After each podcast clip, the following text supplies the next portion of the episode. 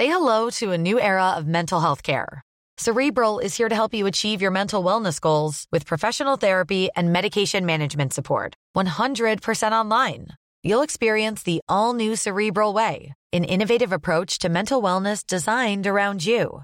You'll get a personalized treatment plan from a therapist, prescriber, or both in a safe and judgment free space. Your cerebral therapist or prescriber will outline a customized plan with clear milestones along the way so you can get to feeling your best. With Cerebral, you're not alone in your mental health journey. We're here to empower you to live a fulfilling life. So take that first step towards a brighter future and sign up today at cerebral.com slash podcast and use code ACasts to get 15% off your first month. Offer only valid on monthly plans. Other exclusions may apply. Offer ends July 31st, 2024. See site for details.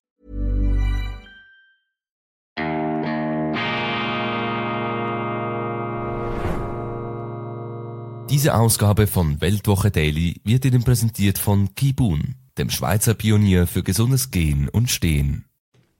Grüezi miteinander, ganz herzlich willkommen und einen wunderschönen guten Morgen, meine sehr verehrten Damen und Herren, liebe Freunde. Ich begrüße Sie aus dem Institut für fortgeschrittene Gegenwartskunde und angewandte konservative Studien zur schweizerischen Ausgabe von Weltwoche Daily, die andere Sicht unabhängig, kritisch, gut gelaunt am Freitag, dem 21. April 2023. Beginnen wir mit einem Live-Read mit einer gesprochenen Werbeanzeige. Die Finanzwelt ist wieder einmal in einen Sturm geraten. Nach der jahrelangen Ausweitung der Geldmenge mussten die Nationalbanken weltweit wegen der hartnäckig hohen Inflation die Zinsen wieder erhöhen und haben dadurch prompt die Banken in arge Schwierigkeiten gebracht.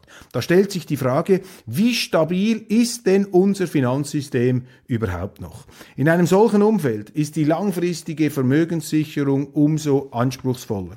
Es ist deshalb sehr wichtig, die Anlagestrategie zu überdenken und den Schwerpunkt auf Sachwerte zu legen, die nicht nur die Kaufkraft erhalten, sondern auch den Schutz in Krisensituationen erhöhen.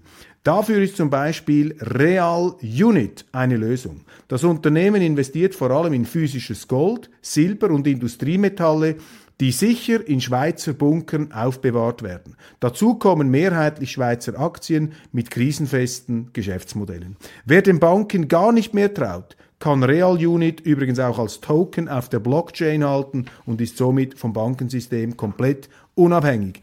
Informieren Sie sich jetzt auf www.realunit.ch. Ich wiederhole www.realunit.ch.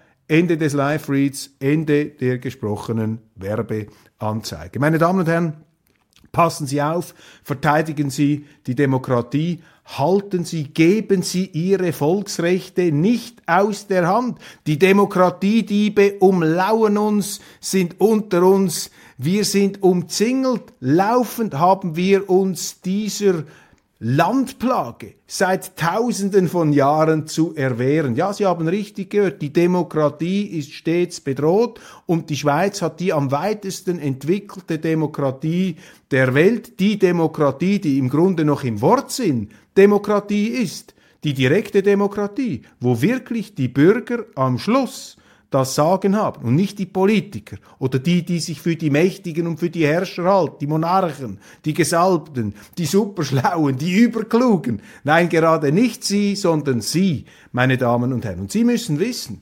Sie, die Zuschauer dieser Sendung, die Schweizer, aber auch die, die Schweizer werden wollen. Wenn Sie noch nicht Schweizer sind, nobody's perfect, Sie können das ja versuchen, dann gehören Sie auch zu dieser meist belauerten Menschengruppe. Denn da draußen gibt es sehr viele machthungrige Elemente, die alles daran setzen, um den Schweizern die direkte Demokratie wegzunehmen. Und diese Diebe der Demokratie, die finden sich zahlenmäßig am weitesten verbreitet im Bundeshaus in Bern. Denn für diese Politiker ist entgegen ihren Sonntagsreden die direkte Demokratie natürlich das allergrößte Ärgernis. Sie besingen sie zwar, aber sie leiden darunter, denn der Bürger ist ja die größte Spaßbremse für den Politiker in der direkten Demokratie. Weil direkte Demokratie bedeutet, dass jeder Politiker handelt nur unter dem Damoklesschwert der Bürger. Das Misstrauen des Bürgers kann ihn jederzeit treffen. Wir führen unsere Politiker in einer Staatsform des institutionalisierten Misstrauens. Alle vier Jahre wählen wir sie, aber wir lassen sie auch dann nicht in Ruhe, denn durch Referenden und Initiativen piesacken wir die Politiker, stören wir ihre Kreise und unser ganzer Staatsaufbau ist darauf ausgerichtet, die Macht der Politiker, die Macht des Staates zu brechen, zu pulverisieren. Föderalismus, Gemeindeautonomie, die Entscheidungen nicht alle oben in der Zentrale treffen, nicht wie in Frankreich, wo alles sternförmig auf Paris zuläuft, das Gegenteil. Zweitens, direkte Demokratie, eben die Entscheidungen bei den Leuten, die Bürger haben das letzte Wort, das ist das oberste Verfassungsorgan, Volk und Stände. Und schließlich, ganz wichtig, die immerwährende bewaffnete, umfassende Neutralität, das ist die Barriere, das ist die Fessel, das sind die Ketten, die unsere Politiker daran hindern, die Schweiz ins Elend von Kriegen zu stürzen. Das ist der Grund, das ist die, die institutionelle Grundlage des Erfolgs unseres Landes, meine Damen und Herren. Und das muss immer wieder verteidigt werden, denn Politiker in der Schweiz, aber auch weltweit, die sich an der Schweiz stören, weil die Schweiz der Stachel im Fleisch ist, äh, dieser machthungrigen Politeliten, die möchten natürlich diese direkte Demokratie ihnen ausreden. Sie möchten sie, sie möchten sie dazu bringen, freiwillig auf diese Volksrechte zu verzichten. Und der Angriff auf ihre Volksrechte, der läuft immer, der, der läuft permanent. Zum Beispiel ganz aktuell und vor allem jetzt beliebt seit der Corona-Zeit. Das ist das sogenannte wissenschaftlich untermauerte Notrecht. Das ist ein Großangriff auf die Demokratie, meine Damen und Herren. Experten spreizen sich auf, spielen sich auf, versuchen sie einzuschüchtern. Kommen Sie ja nicht auf die Idee, mir da Widerspruch zu leisten. Halten Sie die Klappe. Ich bin der Experte, ich habe den Doktortitel, ich bin da der Herr Professor. Lassen Sie sich von diesen Leuten nicht in die Defensive drücken. Ganz im Gegenteil. Die tun so, als hätten sie ein überlegenes politisches Urteil. Oftmals ist das Gegenteil der Fall, wenn Sie in die Geschichte zurückblenden, die schlimmsten Entscheidungen, die schlimmsten Diktatoren sind bejubelt worden, die schlimmsten Entscheidungen getroffen worden von Professoren, von Doktoren, von extrem gut ausgebildeten Leuten. Also auch ein Doktortitel schützt vor größter Dummheit nicht oder vor politischer Blindheit. Dort schon gar nicht, weil eben die politische Blindheit oft mit einer Anmaßung, mit einer Selbstüberschätzung beginnt. Und darum ist die Schweiz, ist unsere direkte Demokratie eben auch ein robustes System gegen diese Form der expertokratischen Verblendung und des diktatorischen Machtmissbrauchs durch Leute, die glauben, sie hätten die Weisheit mit Löffeln gefressen. Seit Corona, seit dem ganzen Klima religiösen Überschwang, seit diesen Ausschweifungen, diesen, diesen Klimawahn, der uns da umzüngelt seit einigen Jahren, hat sich da die Neigung, die Macht den Experten zu übertragen oder die Politiker benutzen die Experten, um sie, die Bürger zu entmachten. Das hat sich verstärkt, das hat zugenommen. Zweitens, Europäische Union, der versucht, die Schweiz einfach auf Teufel komm raus an diese EU anzudocken. Brandgefährlich. Da versucht man, ihre Volksrechte aus ihrem Verfügungsbereich nach Brüssel zu transferieren. Und das heißt, mehr Macht für die in Brüssel, in der EU, aber eben auch mehr Macht für die Politiker in der Schweiz, die dann in Brüssel am Tisch sitzen und dort auch über den Tisch gezogen werden. Das ist hier die Agenda. Wenn man ihnen sagt, ja, wir müssen doch in der EU mitmachen, Herr Köppel, wir müssen doch uns da andocken, wir können nicht immer draußen bleiben, dann bringen wir unsere Souveränität ein, wir müssen doch dort am Tisch sitzen, dann müssen sie genau sein. Wessen Souveränität? Man nimmt ihnen die Souveränität weg, gibt sie unseren Politikern, die dann in Brüssel am Tisch sitzen, um festzustellen, dass sie nichts zu sagen haben oder wenn sie etwas zu sagen haben, dann werden sie eben eiskalt über den Tisch gezogen. Also hier geht's um die uralte Grundfrage, verteidigt eure Demokratie, verteidigt eure Meinung, lasst euch da nicht ausbremsen und den Schneid abkaufen, lasst euch nicht herunterfahren von diesen eingebildeten Pseudomonarchen da mit irgendwelchen akademischen Titeln, von denen viele übrigens auch unter äh, Zuhilfenahme fragwürdigster Methoden zusammengeschustert äh, worden sind. Ich sage nicht, dass es nicht hochintelligente Akademiker und Wissenschaftler gibt. Ich bin nicht gegen die Wissenschaft, aber ich bin gegen die Verabsolutierung und die politische Überhöhung der Wissenschaft. Das ist das Wichtigste und die Aufgabe dieser Sendung, meine Damen und Herren, besteht eben darin,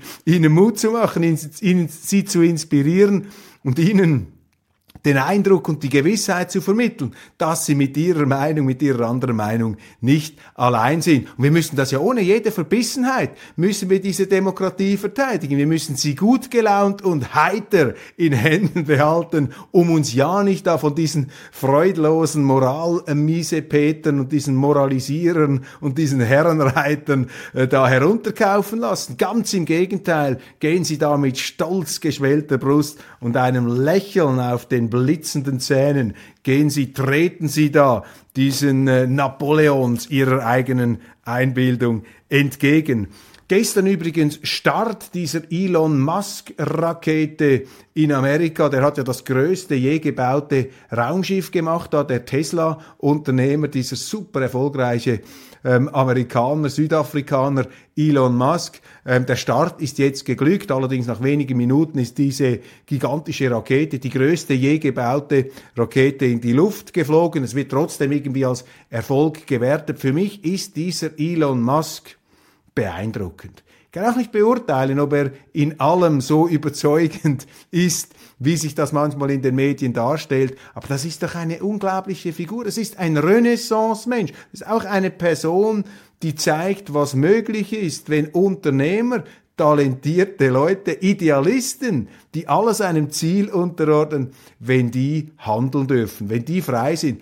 Ist auch großartig, dass, dass aus den Vereinigten Staaten einmal so eine Nachricht kommt von so einer unternehmerischen Sonderleistung. Jetzt gibt es da solche, die sagen, ja, was bringt das, wenn so eine Rakete da startet und wenn da einer, ein so ein Superreicher, eine Abschussbasis da alimentiert, ja, meine Damen und Herren, das ist eben der Mensch, der Mensch, der über sich hinausschießt, nicht der Staat mit seiner falschen Politik, mit seiner Kriegstreiberei, sondern der Mensch, der es sich leisten kann, der Unternehmer, der aus dem Nichts etwas geschaffen hat mit Tausenden von Mitarbeitern, der ist eben hier in der Lage, so etwas zu bauen und zu machen. Ich wünsche Elon Musk viel Glück. Ich finde das eine großartige Nachricht. Stelle sie deshalb an den Anfang dieser Sendung. Es gibt ja zu viele schlechte Nachrichten, mit denen wir uns herumschlagen müssen. Dann Hinweis. Rüd Koopmans, die Asyllotterie das neue Buch des äh, holländischen äh, Migrations- und Asylspezialisten, ein Pionier in seinem Fach, eine ganz großartige Figur, ursprünglich von der Linken, von den Grünen, von den Sozialdemokraten herkommend,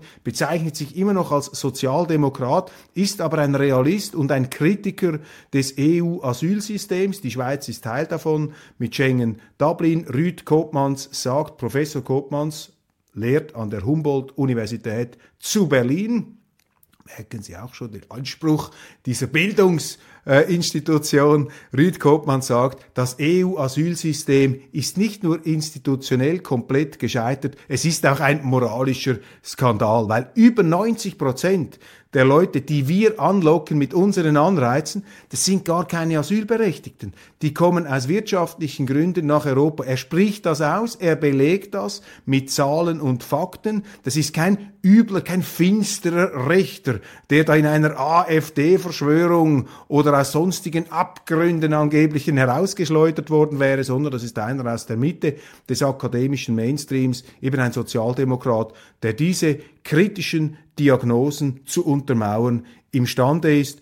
Und äh, er stellt hier ganz klar die Forderung auf, mit diesem fürchterlichen Asylsystem muss man aufhören. Das wird auch eine soziale Sprengkraft entfalten, die unsere Gesellschaften zerreißen kann. Wenn Sie sich also interessieren für das Thema Asyl, Migration, ganz wichtig, die Fakten haben wollen und hier eine Einschätzung von einem, wie ich meine, sehr unbestechlichen, auch mutigen Akademiker, einem tollen Wissenschaftler, der eben auch den Mut hat, gegen den Strom zu gehen, da müssen Sie sich dieses Buch beschaffen. Es passt ja übrigens sehr gut zur Titelgeschichte der neuen Weltwoche hier mit den äh, überfüllten äh, antiken Brückengrenzen der Zuwanderung.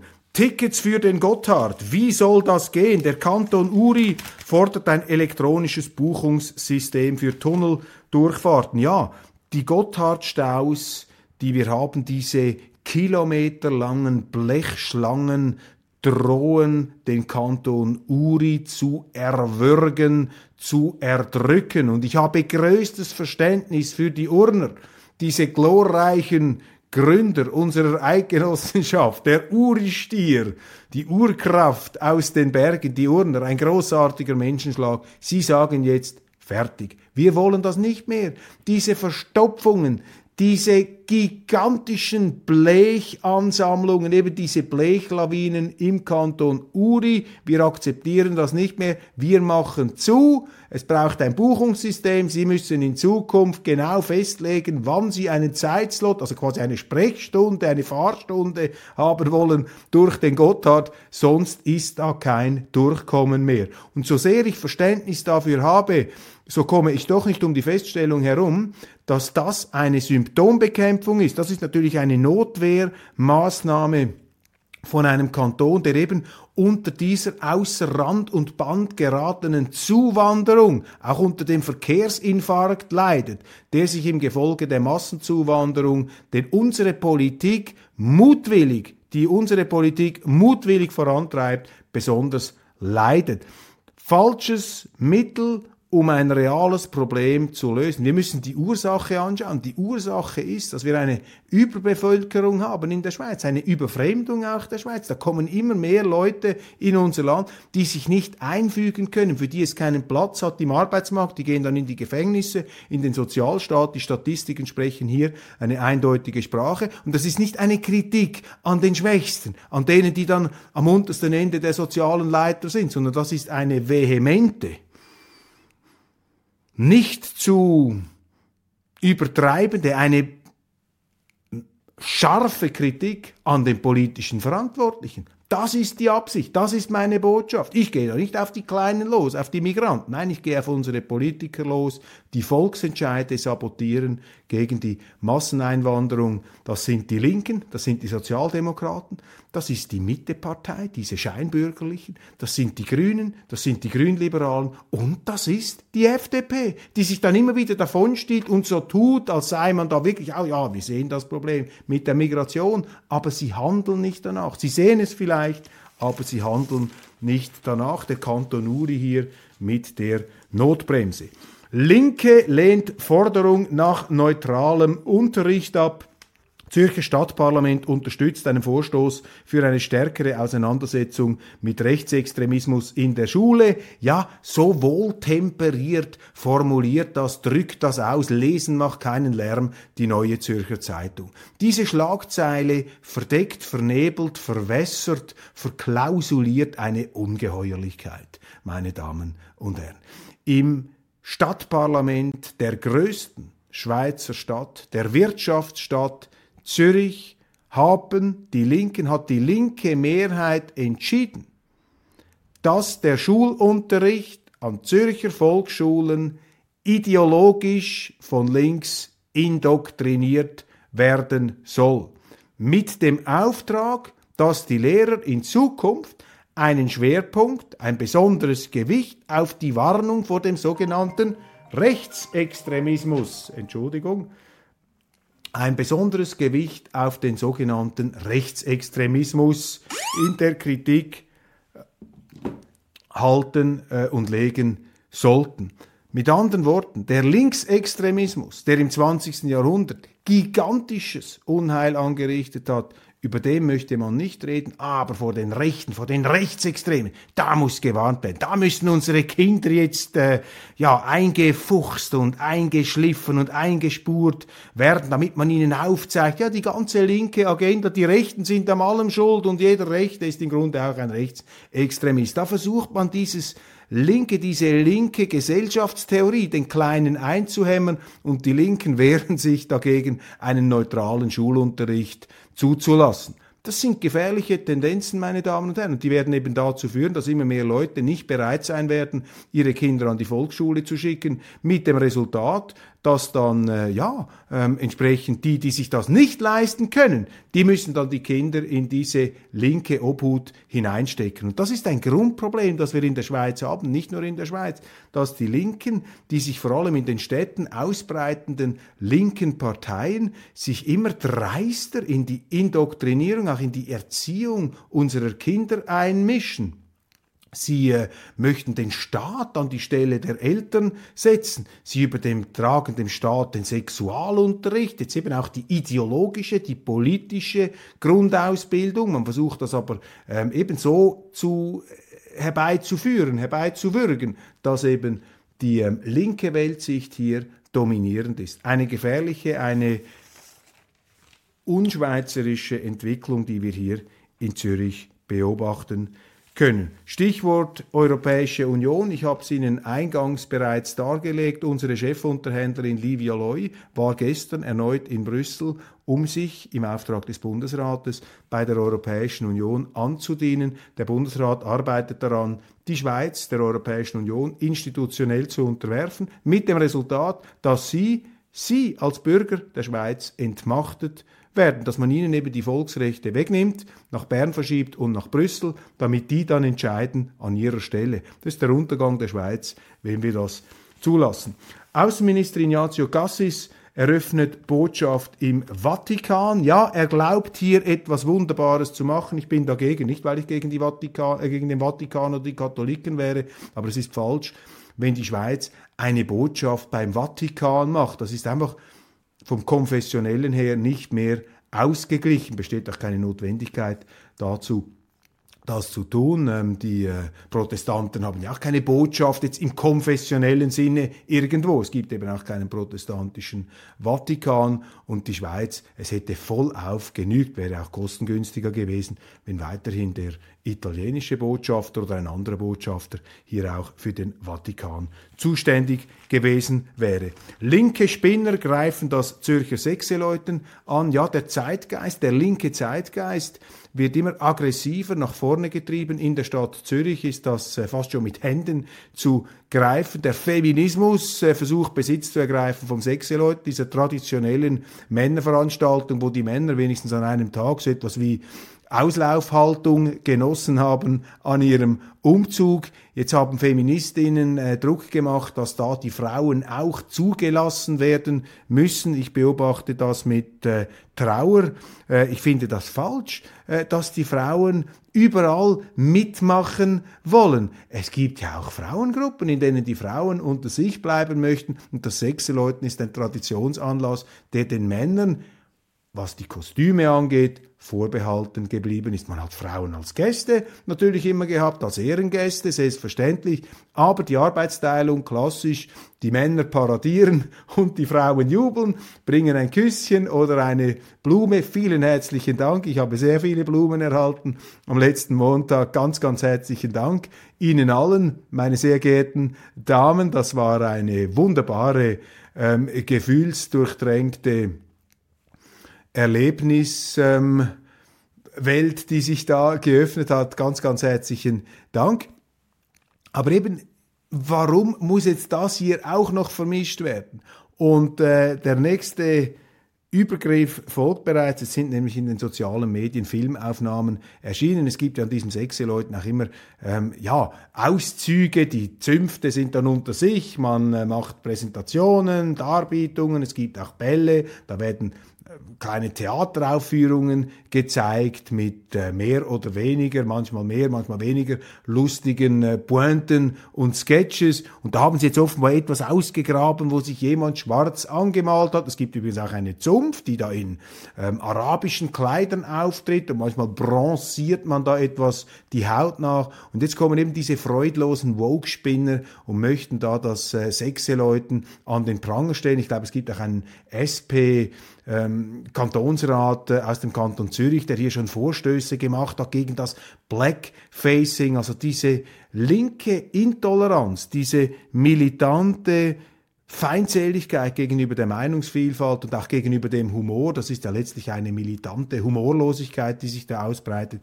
die manifestiert sich jetzt auch gegenüber dem Sechseleuten. Das war zu befürchten und ich hoffe, dass die Zünfte da Widerstand leisten, aber äh, ich bin nicht so sicher, denn äh, in den letzten Jahren und Monaten war doch die Neigung da, vor dem Zeitgeist zu kapitulieren, leider auch bei den Zünften hier äh, stark ausgeprägt. Man ist offensichtlich nicht so entschlossen, die eigene wunderschöne Tradition zu erhalten und das ist der Sinn auch von Traditionen, dass man Traditionen pflegt, um auch ähm, die Verschiedenheit und die unterschiedlichen gesellschaftlichen und sozialen Milieus in ihrer Vielfältigkeit, Diversity, zu erhalten. Traditionspflege ist wahre Diversity, ist wahre Vielfalt. Aber dort, wo die Prediger der Diversity heute die Diversity sehen und ihnen einprügeln wollen, da steckt eben nicht Vielfalt drin, sondern Einfalt. Passen Sie auf, auch hier, da versucht man die Schweiz einzubügeln, platt zu walzen, einer Monokultur auszusetzen. Ja, die Schweiz als Einheitsbrei, das ist aber nicht mehr die Schweiz. Und das Sechseleuten ist ein buntes Pflänzchen aus der Geschichte herausgewachsen, das man nun auch in diese Monoblock-Plantage eintopfen will. Hoffentlich kommt's nicht so weit. Meine Damen und Herren, ich danke Ihnen ganz, ganz herzlich für die Aufmerksamkeit und freue mich, wenn wir uns baldmöglichst wiedersehen. Bleiben Sie dran, abonnieren Sie diesen Kanal. Alles Gute und bis, ja, bis äh, nach dem Wochenende.